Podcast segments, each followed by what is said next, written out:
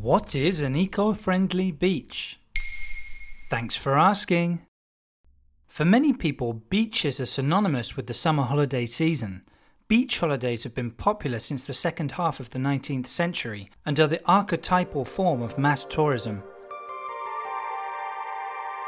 With millions of people indulging in such getaways each year, it goes without saying that there's a significant environmental impact.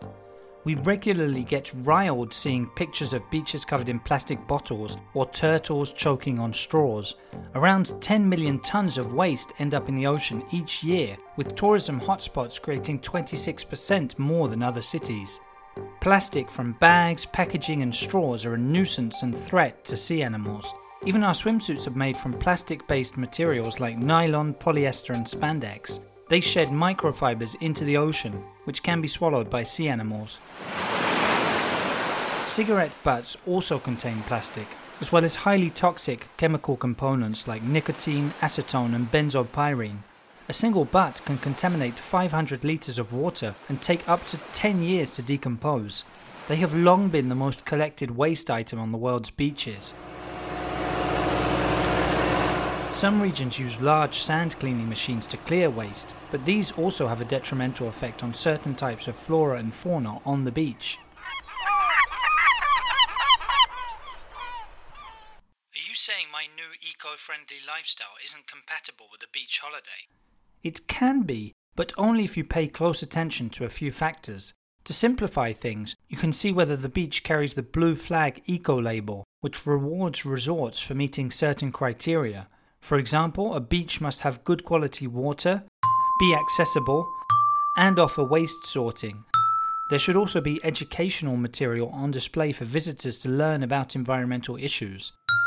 There are over 4,000 blue flag beaches and marinas across the world, but even choosing a blue flag beach doesn't guarantee you won't damage the environment.